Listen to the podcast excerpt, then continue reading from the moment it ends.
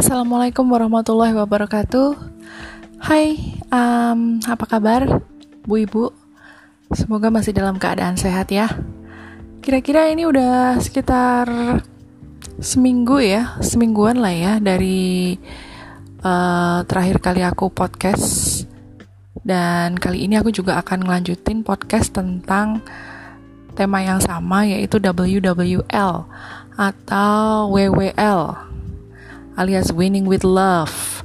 Tapi kalau di podcast aku kemarin aku bilangnya Winning With Leletan Parutan Brotowali, because it worked.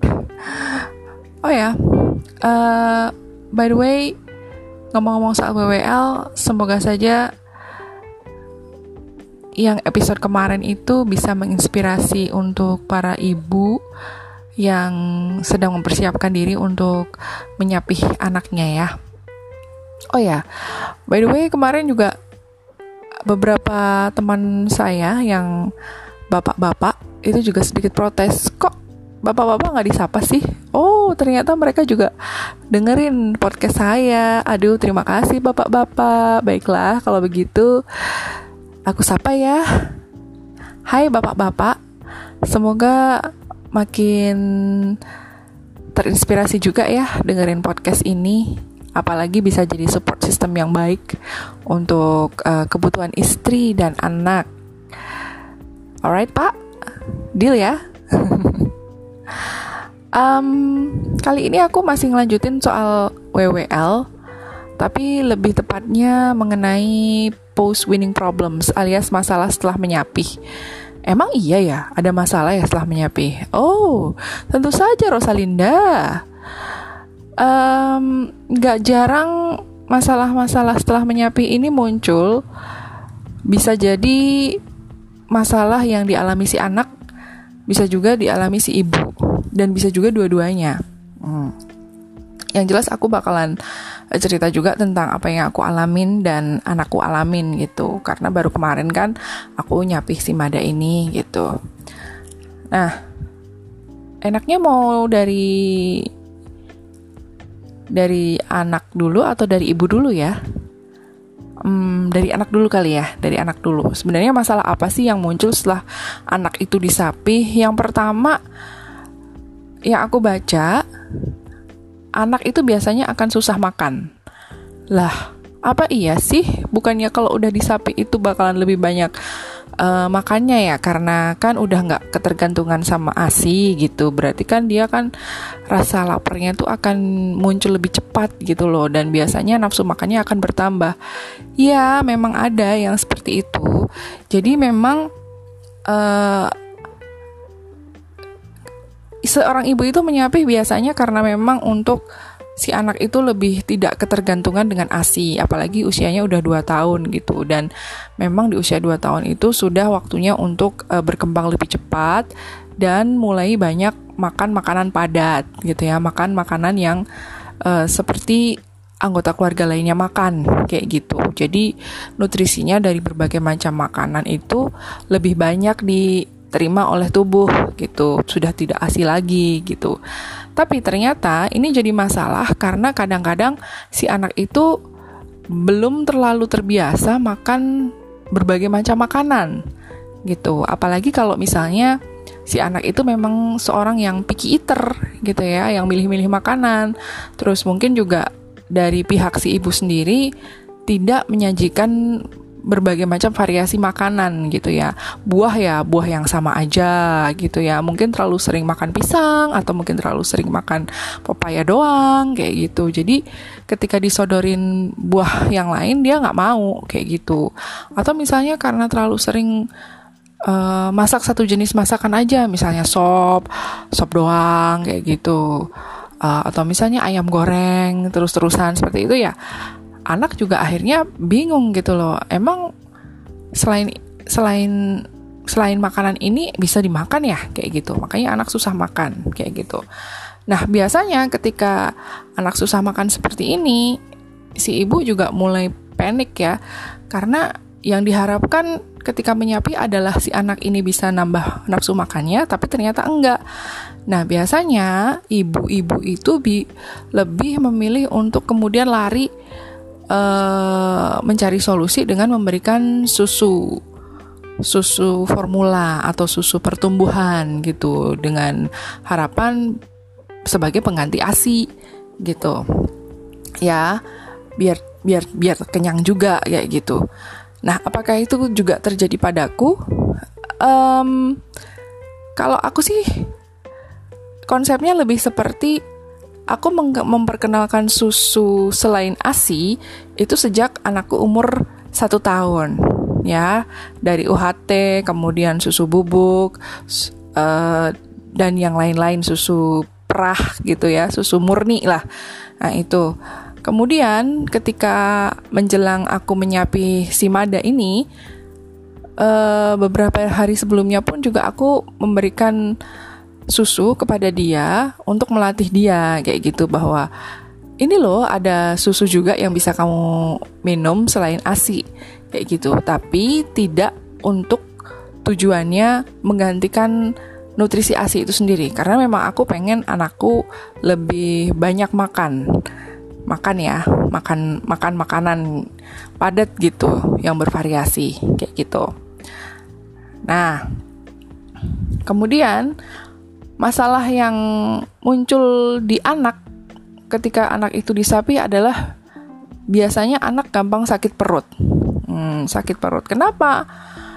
Pertama mungkin karena kosong, karena yang biasanya ada jadwal-jadwal tertentu untuk dia nenen gitu ya. Mungkin setelah makan, mungkin pada saat mau tidur. Nah, ini mungkin dia tidak terisi dengan baik gitu, dan uh, karena tadi mungkin juga efek dari nafsu makannya berkurang, jadi um, perutnya kosong gitu, masuk angin jadinya, atau mungkin karena masuk kar- uh, mungkin karena sakit perut yang lain.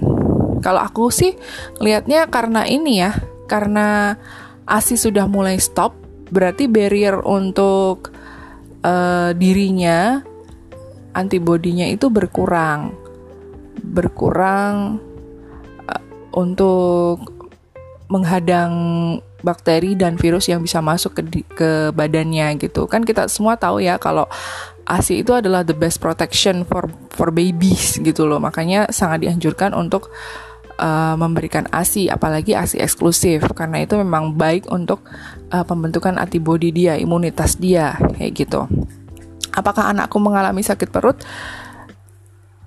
Iya, bisa dibilang begitu juga. Mada ngalamin mas sakit perut, tapi bukan sakit perut yang gimana-gimana, karena dia juga nggak seperti anak yang kesakitan sak- perutnya gitu loh. Nggak nggak ada keluhan, dia masih masih masih masih pecicilan lah, masih bisa wira-wiri gitu. Nah, ini aku uh, masih mau cerita ya tentang kaitannya dengan sakit perut ini. Jadi yang aku amatin kemarin itu, jadi penyapihan yang kali ini tuh benar-benar aku amatin ya si Mada ini ya. E, tepatnya di hari keenam setelah dia nggak nenen lagi, itu dia benar-benar doyan makan, doyan sekali makan. Dan aku seneng dong, karena memang itu yang aku harapkan kan setelah aku menyapih dia gitu. Nah, cuman yang terjadi adalah di hari keenam itu Mada itu B A B-nya mulai nggak padat. Dari pagi, pagi, pagi itu dia B A B mulai nggak padat. Jadi teksturnya udah ya nggak padat lah, nggak seperti uh, B A B normal gitu. Nah, di hari yang sama sorenya B A B-nya itu ternyata makin kayak kuah opor kental gitu deh. Gak usah dibayangin ya. Apalagi yang lagi dengerin ini sambil makan, gak usah dibayangin. Tapi anehnya, ya alhamdulillahnya sih, Mada ini gak rewel, gak ngeluh, dan dia juga gak nunjukin sinyal-sinyal sakit kayak gitu. Tetap biasa aja, tetap bisa main, tetap tetap tetap bisa bercanda kayak gitu. Ya udah, aku masih masih fine aja kalau misalnya dia nggak nggak nunjukin rasa lesu atau dia nggak lemes gitu, aku masih ngerasa dia fine gitu. Nah, esok harinya di hari ketujuh itu masih sama. B A B-nya ya, B A B-nya masih sama, masih kuah opor kental gitu deh teksturnya. Di hari kedelapan juga masih sama. Masih kuah opor kental gitu. I don't know why.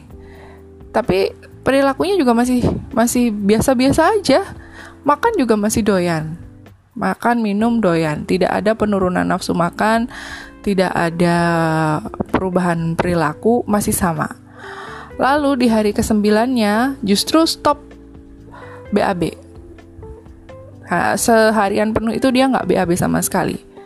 Aku udah excited banget gitu. Oh, akhirnya tidak ada B A B mencret lagi gitu kan. Eh lah kok besoknya lagi, hari kesepuluh itu mulai lagi. Nah, dengan dengan uh, tekstur yang sama, tekstur kuah opor kental dan kayaknya udah mulai mencair deh. Jadi kuah opor encer gitu. Aku udah mulai panik dong ya.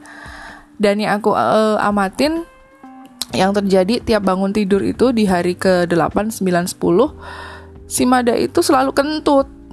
Iya beneran, jadi kentut. Terus habis itu kayak kayak keceret gitu, bahasa Jawanya keceret ya. Apa sih? Oh, kecipirit. Nah, kecipirit baru setelah itu diare. Wah. Langsung dong, subuh-subuh gitu upacara dulu ya, nyebokin gitu kan di kamar mandi gitu. Wah, ini udah mulai enggak bener nih, tiga hari berturut-turut setiap bangun tidur subuh dia dia seperti ini gitu. Ya udah akhirnya di hari kesepuluh itu aku langsung pagi-pagi tak krokin ya. Pokoknya pertolongan pertama deh, Mother's Healing Touch dulu, yaitu dikerokin. Dan hasilnya merah semua, depan belakang aku kerokin tuh merah semua. Dan ketika aku pegang perutnya, aku pijat, aku tepuk-tepuk perutnya memang bunyi dung-dung-dung gitu, keras gitu. Jadi itu berarti, oh perut dia kembung. And eh, aku bisa ambil keputusan bahwa ini masuk angin, masuk angin nih gitu. Akhirnya aku pijat, aku urut, aku kerokin gitu. Dan uh, setelah itu beberapa jam kemudian dia bisa tidur nyenyak banget. Dia tidurnya nyenyak banget. Nah, aku sempat curiga juga nih, kenapa kok selama empat hari itu B A B-nya gak bagus gitu loh. Perasaan aku masak biasa-biasa aja, nggak nggak pedes. Mada kan juga belum belum terlalu biasa dengan makanan pedes ya. Aku juga nggak kasih dia yang asam-asam gitu kan. Buah juga biasa aja, ada pisang, ada, aku ingat waktu itu ada pepaya juga, ada melon juga gitu. Pokoknya ya biasa-biasa aja gitu. Tapi aku jadi mulai curiga sama susunya. Susunya itu kan aku mulai kasih dia beberapa hari sebelum uh, dia mulai disapi ya. Satu merek, satu merek itu aku kasih uh, untuk latihan dia itu beberapa hari sebelum dia disapi. Nah, sampai di hari ke sepuluh, sampai di hari ke sembilan itu aku masih dia aku masih kasih dia susu yang sama dengan merek yang sama gitu maksudnya. Nah, itu pun juga dalam hmm, frekuensi yang nggak banyak, paling tiga kali aja dalam sehari. Nah, itu aku tapi tetap curiga, jangan-jangan apa karena susunya kali ya, gitu kan? Ya udah, daripada aku curiga terus, akhirnya aku stop. Oke deh, hari ini stop dulu minum susu gitu. Pas bangun tidur, Mada juga udah mulai minta lagi susu, susu gitu. Tapi aku bilang, aduh adek maaf ya susunya habis, besok lagi ya, kayak gitu. Karena aku gak mau nanti kalau aku kasih susu lagi ternyata dia mencret lagi gitu. Nah akhirnya di hari kesepuluh itu malamnya aku coba deh kasih obat buat pencernaannya dia gitu, supaya lebih oke gitu kan keadaannya. Aku kasih uh, model probiotik bubuk itu yang dicampur sama air itu. Itu aku hanya kasih sepertiga dosis. Nah, karena aku gak mau terlalu banyak, takutnya dia ho malahan ya, muntah gitu. oh, udah dikasih banyak ternyata muntah, kan ya sama aja kan, balik lagi gitu. Akhirnya kan aku kasih sedikit-sedikit dulu. Dan hasilnya tengah malam dia bangun mencret, masih encer kondisi B A B-nya. Ah, pacaran lagi malam-malam gitu di kamar mandi gitu kan. Habis itu tidur lagi. Eh, bangun tidur pagi sama seperti hari yang sebelumnya, kentut, dan habis itu diare lagi, encer lagi. Oh alah, gimana toh dek, dek aku sempat kayak gitu kan. Akhirnya pas hari kesebelas paginya ini aku kasih lagi probiotik bubuknya ini, tak campur air gitu kan. Habis sarapan aku minumin ke dia sepertiga dosis lagi. Aku perhatiin tuh, pokoknya seharian tuh aku perhatiin, kira-kira nanti dia B A B apa enggak ya gitu kan. Ternyata iya, masih encer. Sore B A B itu pas ya sekitar jam lima, nah, jam limaan sore gitu deh dia B A B lagi, masih encer. Aduh, ya Tuhan, anakku ini kenapa gitu. Aku udah mulai panik gitu kan, harus gimana lagi nih gitu, kok encer-encer terus. Tapi dia gak demam, dia gak demam, dia masih doyan makan, dia masih minumnya banyak, dia pokoknya dia gak nunjukin gejala sakit deh gitu. Cuma B A B-nya aja yang encer gitu kan. Nah pas makan malam, habis makan malam tuh aku kasih dia lagi sepertiga dosis. Nah, aku berdoa banget, ya Allah, please jangan sampai Mada mencret lagi deh, aku kasihan sama dia gitu loh, ngelihatnya kan makin kurus kan. Nah, aku berdoa banget dan malamnya itu sampai pagi dia nggak bangun untuk B A B gitu loh. Aku seneng banget tuh, semalaman tuh sampai pagi dia nggak B A B sama sekali. Aku udah mikir, ah, semoga udah padat, semoga udah padat, semoga udah padat gitu besoknya gitu. Nah di hari dua belasnya juga nggak ada sama sekali B A B. Beneran, beneran. Ini nggak ada B A B sama sekali. Dan aku masih stop susunya nih di hari kedua belas. Makan masih biasa, semuanya masih biasa. Everything's okay, aman, terkendali. Eh, alah lah kok tanggal Eh, hari ke tiga belas ya. Hari ke tiga belas itu dia diare lagi. Aduh, ah, ada apa lagi nih Tuhan gitu kan. Ya sudahlah, kembali lagi aku kasih probiotik lagi gitu kan. Berharap semuanya baik-baik aja. Ah, dia masih Masih sama. Intinya dia itu perilakunya masih masih biasa aja gitu, masih normal, masih cicilan kesana kesini, wira-wiri, main ini itu segala macem. Tapi cuma bermasalah di B A B doang gitu. Jadi aku concern banget, fokus buat uh, benerin pencernaannya dulu pakai uh, probiotik bubuk itu tadi. Dan hasilnya di hari keempat belasnya itu besoknya dia nggak B A B sama sekali. Oh, thanks God, thanks God. Udah mulai memadat. Kemudian beberapa hari yang lalu juga sudah mulai padat. Bagus gitu. Dan aku seneng banget. Nah, apakah Mada kemudian minum susu lagi? Iya, aku ganti mereknya. Hmm, aku ganti mereknya. Dan susu ini sifatnya bukan buat Uh, menggantikan A S I ya. Enggak, aku tetap lebih uh, memilih si Mada ini untuk banyakin makanan padatnya kayak gitu. Kalaupun aku kasih susu itu ya untuk selingan aja kayak gitu, karena memang uh, sekarang ini susu enggak, enggak terlalu yang harus sakek banget ya, masuk ke empat sehat lima sempurna kayak gitu.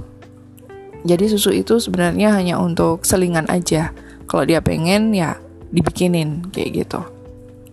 Nah, adakah yang mengalami masalah serupa ketika menyapih? Nah, ini bukannya buat nakut-nakutin buat uh, ibu-ibu yang lagi nyusuin atau calon ibu yang nantinya bakalan mengalami fase penyapihan juga ya, enggak ya. Ini cuma sharing pengalaman aja, karena bakalan uh, ada masalah setelah menyapih itu. Kalau misalnya enggak ada pun ya, you have to be grateful gitu. oke? Okay? Anyway, itu tadi masalah dari yang muncul di pihaknya si anak setelah disapih. Nah, gimana dengan si ibu?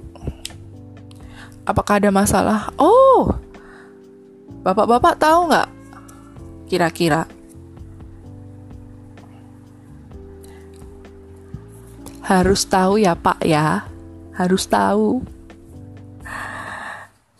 Karena disinilah sebenarnya peran penting si bapak ini untuk jadi support system uh, ketika ibu menyapih. Ibunya juga akan kena masalah gitu loh, muncul masalah di pihak ibu. Jadi tolong disupport ya. Paling enggak tanyakanlah keadaannya kayak gitu. Gimana? Udah berhasil apa belum nyapihnya? Gitu. Ada yang mau dibantuin enggak? Misalnya seperti itu. Oke? Oke Rudolfo? Ya, lanjut ya. Masalah apa sih yang muncul di ibu? Oh, yang paling jelas banget adalah payudaranya itu akan terasa sangat penuh. Nah, penuh dengan ASI dong ya, bukan penuh dengan yang lain-lain. Karena kan ASInya udah nggak dihisap lagi, udah nggak dikeluarkan lagi. ASI akan terus diproduksi, tapi ketika sudah tidak dihisap lagi, terus berarti kan eh, tampungannya itu kan udah penuh gitu loh, ya kan, penuh banget. Nah, ini akan jadi masalah tentunya untuk si ibu karena rasanya akan sangat sakit gitu loh, merengkel gitu, ya kan. Yang jelas dari bentuknya pasti akan lebih besar dari sebelumnya. Tapi jangan kira si bapak ini langsung bisa Uh, pegang-pegang dengan penuh sukacita dan kasih sayang ya, karena rasanya itu rasanya itu sakit kalau misalnya udah merengkel kayak gitu, ngerangkai bahasa Jawanya ya, e, bengkak gitu rasanya. Bahkan ketika kesenggol pas ganti baju aja itu kadang sakit banget gitu. Nah, ini gimana solusinya untuk mengatasi payudara yang penuh kayak gitu? Solusinya hanya satu, yaitu diperah, dipompa, dikeluarkan asinya gitu. Lah terus gimana? Itu kan ASI. Kalau diperah, dipompa, dikeluarin, terus siapa yang minum? Ya nggak ada dong. Kan emang udah nggak di, nggak nggak diminumkan lagi ke anak, ya kan? Anak udah udah, di, udah disapi. Jadi kalaupun diperah, di, dipompa, itu ya dibuang, gitu. Kan emang udah disapi. Jadi anak nggak nggak minum ASI perah lagi. Aduh sakit nih, mau memerah, mau dipompa sakit, gimana dong? Ada kok solusinya, tenang aja. Jadi emang ini tuh yang bisa ngerasain cuma perempuan yang lagi nyapi doang. Bapak-bapak mana tahu ya. Uh, tapi bisa bantu dengan cara misalnya mengompres payudara si ibu ini dengan air hangat. Dikompres biar biar lebih terbuka pori-porinya, kemudian lebih nyaman rasanya. Habis itu uh, dimasas, dipijat ya, melakukan pijat payudara, dimasas supaya lebih uh, tidak kaku otot-ototnya. Dimasas bisa pakai V C O, uh, minyak kelapa, atau mungkin pakai baby oil biasa juga bisa, karena kan Uh, udah nggak udah nggak bakalan dikenyot lagi tuh, jadi pakai baby oil aja udah cukup kok untuk melakukan masas payudara. Nah, dimasas aja beberapa menit. Nanti kalau udah mulai agak uh, relax ototnya, baru mulai diperah. Bisa pakai tangan atau bisa dipakein pompa ASI gitu untuk mengeluarkan Uh, produksi ASI yang berlebih, untuk mengosongkan payudara supaya payudaranya nggak bengkak. Karena kalau bengkak terus-terusan itu nanti bisa berujung ke mastitis. Apa itu? Yaitu infeksi payudara karena pembengkakan itu tadi. Kalau mastitis, kalau udah sakit banget biasanya nanti harus ada insisi gitu loh untuk mengeluarkan yang bikin bengkak itu tadi. Kan gak enak kan ya, cuma gara-gara nyapi doang harus ke dokter atau ke rumah sakit kayak gitu. Makanya harus dipersiapkan dengan matang untuk uh, proses yang satu ini. Jadi bapak-bapak di sini boleh loh ikut berperan dalam memijat payudaranya istri, boleh, boleh ya gitu. Nah, masalah apa lagi sih selain payudara penuh? Yang jelas uh, dengan berakhirnya fase menyusui ini, ini juga akan mempengaruhi hormon yang ada dalam tubuh ibu menyusui. Ya, menyusui itu dipercaya bisa menumbuhkan hormon prolaktin dan oksitosin. Wah, apa itu gitu ya? Pakai bahasa yang biasa aja sih, ngapa gitu ya? Jadi hormon prolaktin itu adalah hormon yang menimbulkan rasa tenang, dan hormon oksitosin itu adalah hormon yang menimbulkan rasa senang, rasa bahagia. Ibu-ibu kalau lagi menyusui itu pasti akan merasa tenang dan senang. Tenang dan bahagia. Tenang karena apa? Karena dia merasa sudah uh, memberikan hak si kecil, hak si babynya ini untuk menyusu, ya kan? Memberikan pangan secara alami untuk bayinya. Dia tenang karena dia merasa bahwa anak ini sudah ada di tangan yang tepat untuk melindunginya.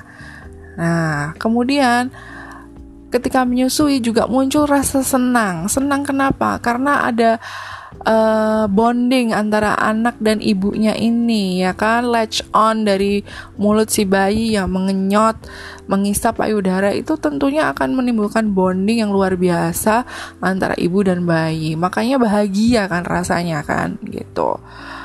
Nah, ketika proses menyusui ini kemudian di stop karena proses penyapihan, tentunya hormon-hormon ini pun sedikit demi sedikit hilang. Ya dong. Nah, hormon yang membuat ibu si, si ibu ini tenang, kemudian merasa bahagia ketika hanya berdua saja dengan uh, si anak yang menyusu di dadanya, itu mulai hilang. Dan apakah itu terjadi padaku juga, Marimar? Oh, yes, yes, it's true. Jujur deh, jujur aku uh, pas nyapih Mada ini aku juga merasa sedih. Sedih, tepatnya pas hari hari kedua, pengen nangis. Jadi pas hari kedua itu kan biasanya si anak masih rewel ya, masih ngerengek gitu, pengen pengen minta nenen lagi gitu, dan dan benar gitu. Ketika hanya berdua dengan aku atau deket-deket sama aku, dia bilang, "Bu, nenen," kayak gitu, "mau nenen," gitu.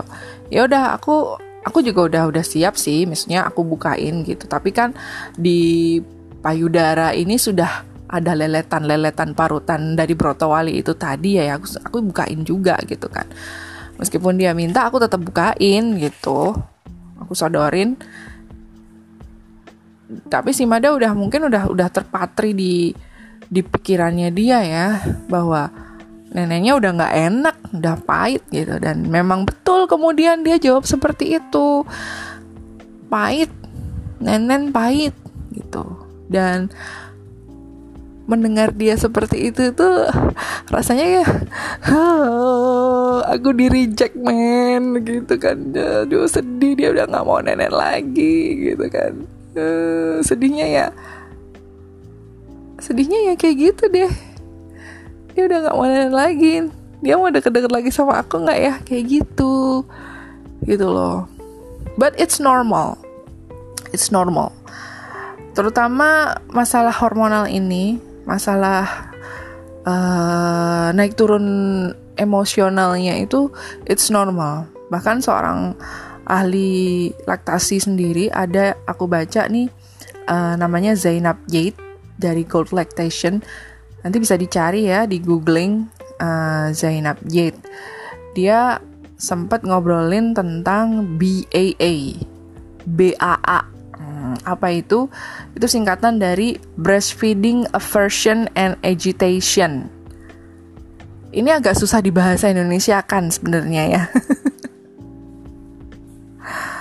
uh, karena memang B A A ini muncul secara alami gitu loh untuk ibu-ibu menyusui dan uh, yang sedang menyapih kayak gitu. Nah, apa sih uh, B A A ini? Kurang lebih B A A itu seperti uh, aneka ragam perasaan yang muncul dalam fase menyusui. Hmm, tuh, itu aja sih. Sebabnya apa? Well, sebabnya more than just hormonal things. Tapi yang jelas mempengaruhi itu adalah hormonal. Tapi uh, agitationnya itu loh, itu tuh kayak campur aduk jadi satu gitu. Kayak it's like when you're sad atau uh, sedih gitu, terus takut, khawatir, stres, marah kayak gitu kan, uh, malu gitu kan. Lah itu sih gimana ya. Jadi sedihnya tuh gini, sedih itu bisa dirasakan ketika misalnya pas menyapih nih, kayak aku nih sedih ya kayak tadi.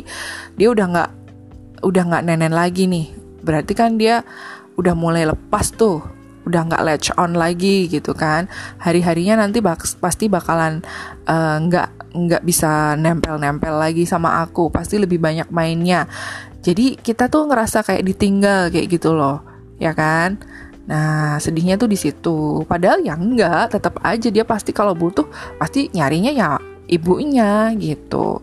Terus ada perasaan takut. Takut apa? Takut uh, kalau yang aku rasain, aku takut nutrisinya berkurang, nutrisi yang dia dapat itu berkurang. Padahal kita udah nyiapin berbagai macam makanan ya, kita siapin yang bergizi tinggi gitu, tapi tetap aja takut kayak gitu kan. Karena uh, A S I itu memang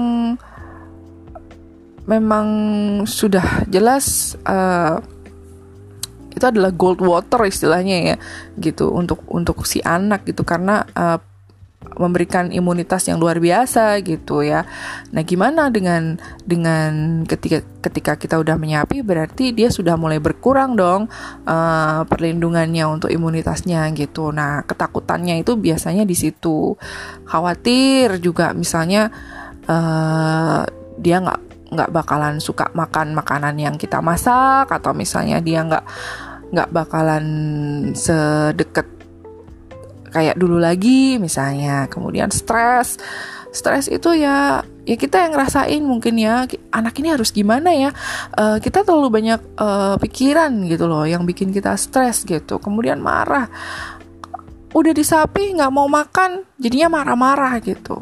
Nah, kemudian uh, muncul juga rasa malu gitu. Misalnya kita lagi nyusuin di tempat umum, gimana nih kalau kelihatan sama orang kayak gitu kan, malu kan. Ya, ya macam-macam lah. Jadi breastfeeding aversion and agitation ini memunculkan banyak sekali perasaan yang sangat emosional, bahkan ngerasa nggak nyaman juga, tapi kadang bikin kita ngerasa bersalah juga karena mungkin karena uh, udah waktunya nggak ngasih nenen lagi, udah stop gitu, udah udah udah udah menjauhkan si anak dari kita gitu dengan cara menyapih gitu. Nah, ternyata ada perasaan lain lagi yang muncul gitu selain yang tadi aku sebutin lagi di B A A ini, breastfeeding aversion and agitation ini, yaitu perasaan euforia, kemudian juga perasaan senang tanpa sebab gitu, ketika menyusui ataupun ketika menyapih gitu. Oh, apa ya? Iya, kadang kita aku ngerasa waktu nyusuin itu aku uh, ya senang-senang aja gitu. Ada ada ada baby yang sangat dependence ke aku.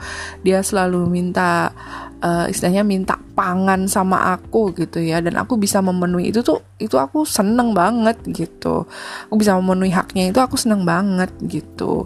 Dan ketika menyapih aku juga merasa senang tanpa sebab, mungkin karena aku ngerasa it's gonna be a more a free time ya. It's gonna be it's I'm gonna be free, free from from uh, freaking latch on misalnya, seperti itu ya.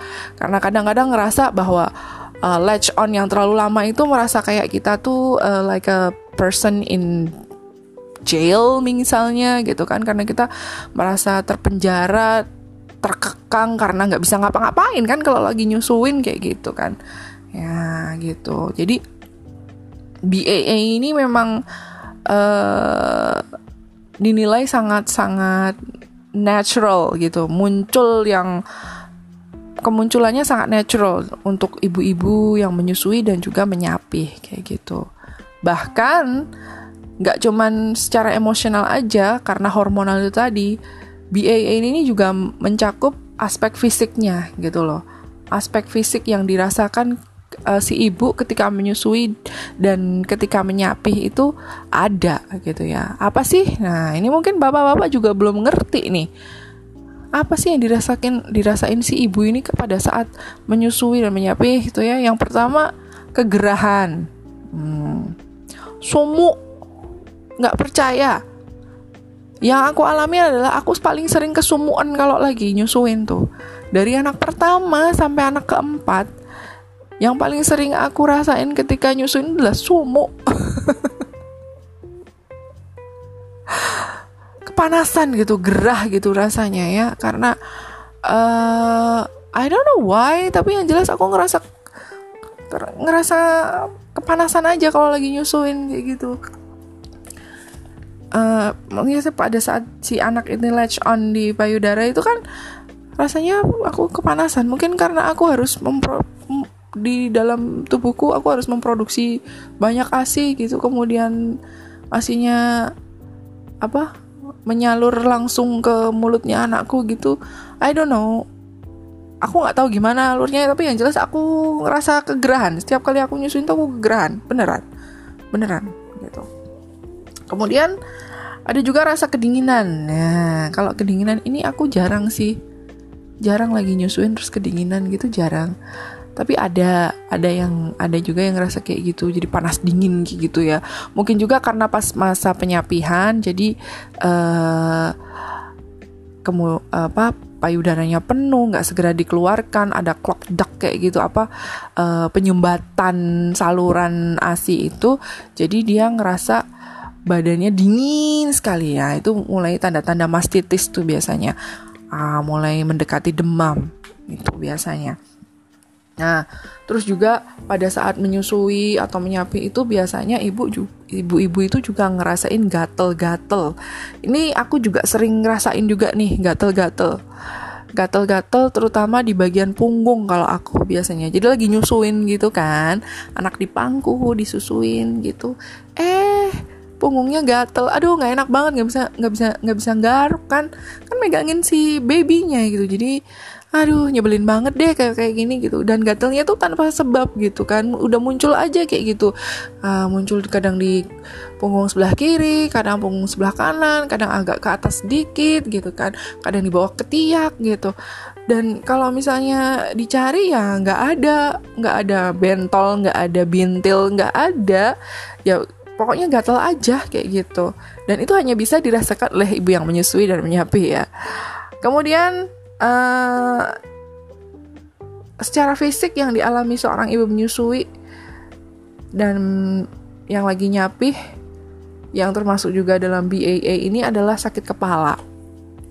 Nah ini emang Emang biasa terjadi sih kalau sakit kepala, apalagi kalau misalnya si ibu ini memang lagi kurang tidur banget, uh, harus begadang gitu ya, apalagi buat yang nyusuin newborn gitu, aduh begadang tiap malam, tiap paginya juga masih harus nyusuin gitu, wow wow ngeluh dah sih gitu kan, ya.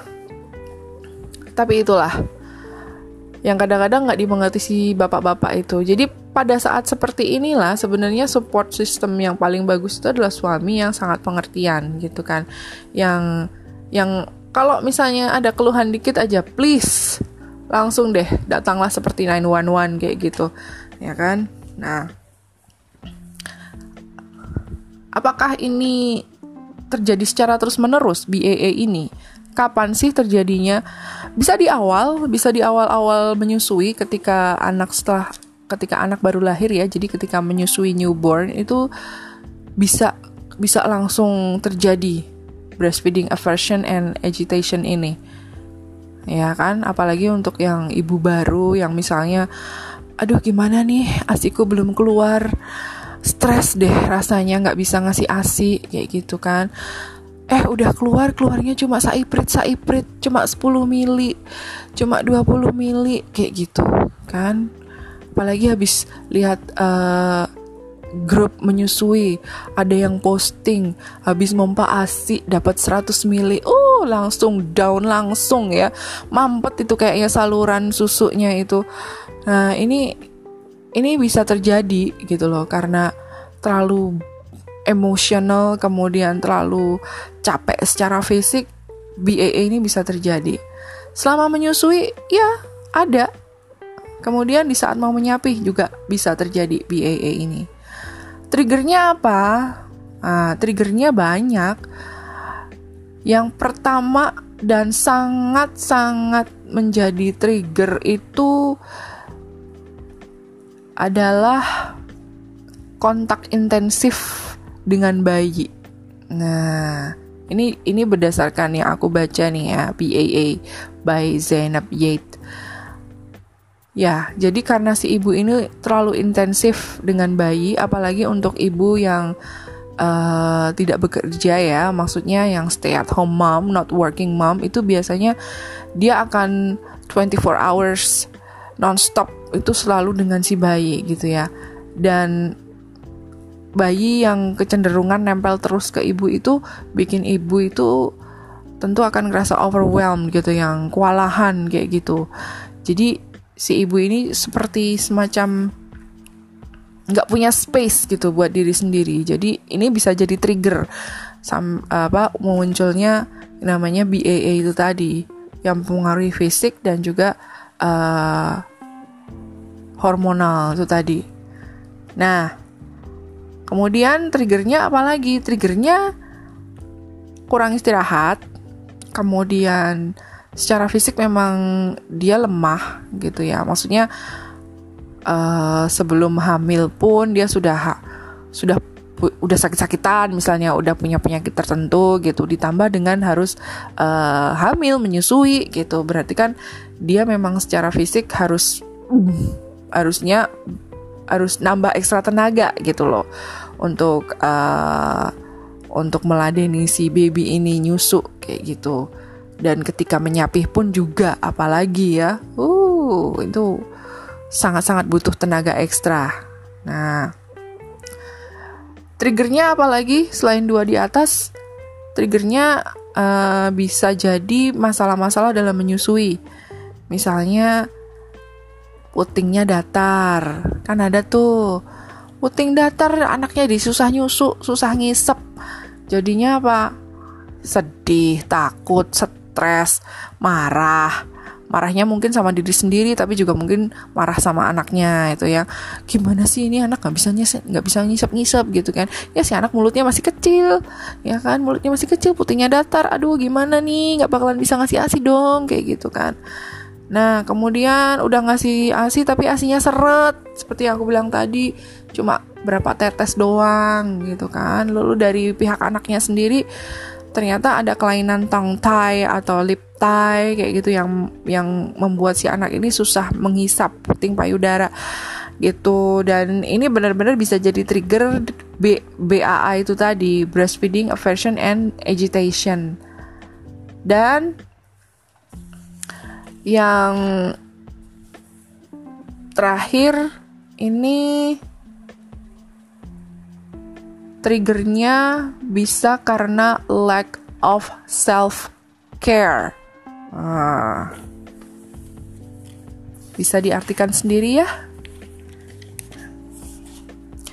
Jadi karena si ibu ini ngerasa uh, self-care-nya kurang, perawatan untuk diri sendirinya itu kurang, karena terlalu sibuk merawat si baby ini sampai si anak dua tahun gitu ya, nursing kayak gitu all the time. Jadi ini bisa jadi trigger adanya uh, B A A itu tadi, breastfeeding aversion and agitation, yang memunculkan banyak sekali uh, rasa emosional, dan secara fisik juga terpengaruh gitu loh. Dan itu semua karena hormon yang uh, muncul dan hilang pada saat menyusui dan pada saat menyapih itu. Nah, di sini berarti peran penting seorang support system dalam keluarga itu diperlukan ya. So uh, bapak-bapak, tolong ya, kalau si ibu udah mulai uring-uringan, gak bisa ngapa-ngapain, lakuin hal yang lain di rumah, berarti memang dia perlu dibantu. Alright? Nah, nah masalah yang lain muncul selain B A A apa? Um, ada masalah yang sangat melekat di ibu-ibu menyusui dan ibu-ibu yang menyapih, yaitu adalah the feeling of shame about eating. Lah, makan aja shame, malu-malu, kenapa gitu kan? Um, gini, gini, gini, gini. Uh, ketika menyusui, ibu-ibu itu biasanya disarankan untuk makan yang cukup kalori ya, supaya bisa meneruskan untuk menyusui gitu, karena memang kebutuhan si bayi apalagi yang umur uh, nol sampai enam bulan itu kan ASI eksklusif. Jadi dia benar-benar butuh nutrisi yang bagus yang disalurkan dari uh, tubuh ibunya gitu kan. Jadi kalau ibunya juga punya nutrisi yang bagus, si baby ini juga bakalan punya nutrisi yang bagus juga kayak gitu. Nah, meskipun sudah mulai empasi ya, si bayi ini akan terus menyusui dan biasanya tetap si ibu ini tetap diminta untuk makan makanan yang bergizi dan cukup kalori biasanya, karena untuk tenaga biasanya ibu itu ya hmm, harus bakoh gitu kalau bahasa Jawanya ya, bakoh tak tertandingi. Nah, nah biasanya selama nyusuin pertambahan berat badan yang uh, yang dialami si ibu itu nggak signifikan meskipun makannya banyak kayak gitu. Meskipun makannya banyak, berat badannya nggak nambah-nambah selama nyusuin, karena banyak yang bilang bahwa nyusuin itu sama saja dengan diet loh, diet alami dan K B alami kayak gitu. Memang ada seperti itu, tapi nggak berlaku juga untuk beberapa ibu yang lain. Karena menyusui dia makan banyak, berat badannya juga nambah gitu. Anaknya juga berat badannya nambah, tapi ibunya juga ikut nambah gitu. Nambah bareng-bareng deh kayak gitu kan. Haruskah bahagia? Ya bahagia aja gitu kan. Bahagia aja bareng-bareng juga sama anaknya. Nah, pas nyapih ini jadi satu macam hal yang agak-agak challenging gitu loh, untuk seorang ibu yang habis nyusuin makannya banyak, kemudian nyapih stop. Ini jadi hal yang sangat uh, menantang gitu ya, semacam American Ninja Warrior gitu ya, untuk bisa langsung cut down asupan makanan itu kayaknya uh, susah-susah gampang gitu ya, gam-gam sus gitu ya, gampang-gampang susah juga gitu. Secara ya kemarin itu kan uh, kayak habitual gitu, kayak kebiasaan.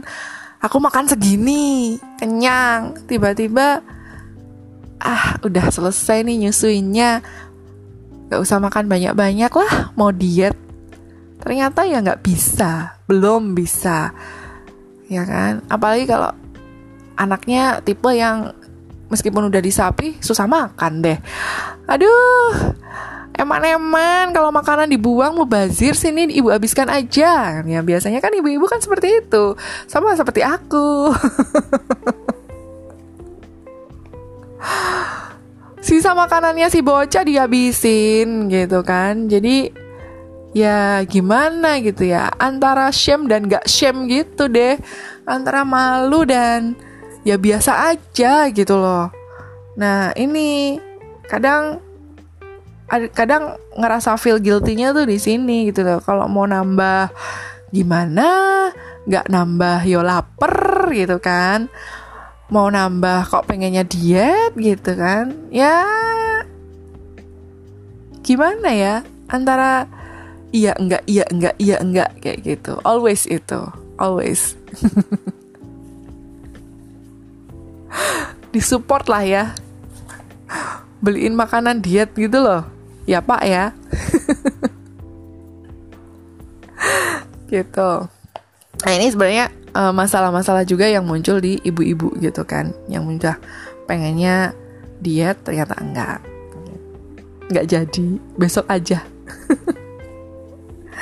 Masalah lain yang muncul ketika uh, seorang ibu sudah menyapi anaknya adalah insomnia. Yes, uh, it happened to me sometimes. Bahkan beberapa hari setelah, uh, sorry, sorry, beberapa hari sebelum aku bikin podcast ini pun aku ngerasa insomnia, nggak bisa, nggak bisa tidur dengan lelap kayak gitu. Kemudian yang aku Uh, biasa tidur siang kan, aku gak bisa.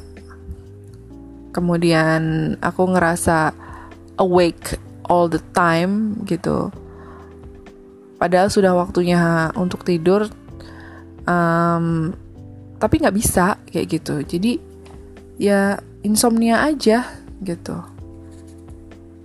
Nah ini ini juga jadi masalah karena sebenarnya kan tetap harus istirahat ya gitu, meskipun uh, mungkin tidak memerlukan banyak tenaga lagi untuk menyusui, tapi tetap kan yang namanya ibu harus jaga kesehatan ya kan gitu. Jadi masalah insomnia ini juga harus diperhatiin banget gitu, karena sekali lagi yang aku bilang tadi, kudu bakoh. Karena memang sehampir semua yang dilakukan di rumah itu uh, by ibu gitu loh. Kecuali kalau dayang-dayangnya ada dua belas ya, kayak Nia Ramadhani gitu.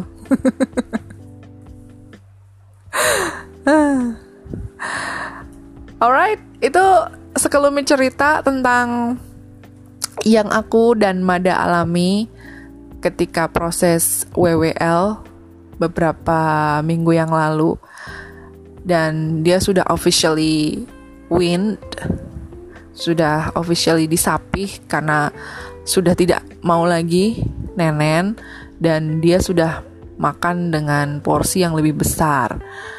Meskipun pernah pada saat kemarin dia diare, berat badannya sempat turun setengah kilo, tapi alhamdulillahnya sekarang sudah mulai mm, gitu lagi. Kalau aku gendong dia itu sudah mulai uh, ya berasa banget deh kayak gitu. Oh ya, uh, ngomong-ngomongin soal gendong yang nge itu tadi, ternyata di kebiasaannya Mada setelah di sapi ini ada loh yang baru, yaitu adalah dia tidak akan bisa tidur sebelum digendong. Wah ini kerjaan baru ini. Jadi dia kalau udah ngantuk, dia tuh ngasih sinyal ngantuk kayak gitu kan, tapi dia tidak akan bisa atau belum bisa deh, aku bilang belum bisa tidur secara mandiri gitu, yang di kasur uh, tidur merem sendiri gitu belum bisa. Bahkan ketika misalnya diajak, ayo deh bobo deh gitu, udah ngantuk ya, ayo udah malam bobo gitu, dia nggak bisa, nggak nggak akan merem-merem dia. Atau misalnya udah dikekep gitu ya, dikekep, dikelonin gitu, dipuk-puk kayak gitu gitu kan, tetap aja gak mau merem gitu. Tapi kalau misalnya udah digendong, digendong, digendong gitu, uh, dilalebain gitu ya, bisa, bisa tidur ya kurang lebih sepuluh menit deh, sepuluh menit kayak gitu. Cuma dua hari, dua malam kemarin itu sangat-sangat menyiksa aku sekali, karena entah kenapa tidurnya nggak nggak seperti biasa. Jadi udah digendong sepuluh menit nih, lelap tidur, aku taruh di kasur, eh satu atau dua jam kemudian dia bangun dan nangis nangis gitu, nangisnya kecil banget, aku nggak tahu kenapa gitu. Dan sempet dia melek itu dari jam satu sampai jam tiga pagi gitu. Nah malam berikutnya kayak gitu lagi, nangis gitu. Aduh, kenapa nih anak ya gitu kan. Sempet aku curiga jangan-jangan dia sakit gitu kan, karena aku ngerasa ada yang salah dengan nafasnya dia gitu kan. Akhirnya ya udahlah, aku coba buat uh, gendong dia, sampai akhirnya aku uh, duduk dia tidur di di pangkuan gitu. Jadi aku duduk, dia dia aku pangku dan dia akhirnya tidur gitu. Gitu. Ya semoga semoga uh, malam ini enggak ya. Semoga malam ini enggak enggak terjadi lagi. Semoga lelap, enak, dan bangun paginya uh, dia bisa lebih fresh lagi gitu. Nah, oke, okay, itu adalah yang paling pol untuk soal W W L ini. Semoga banyak banyak uh, banget yang bisa menginspirasi, bukan buat nakut-nakutin, tapi yang jelas bisa buat uh, checklist aja besok, kira-kira kalau misalnya udah nyapih, udah siap jiwa, raga, fisik, dan juga mental. Oke? Okay? I'll see you on my next podcast. Bye!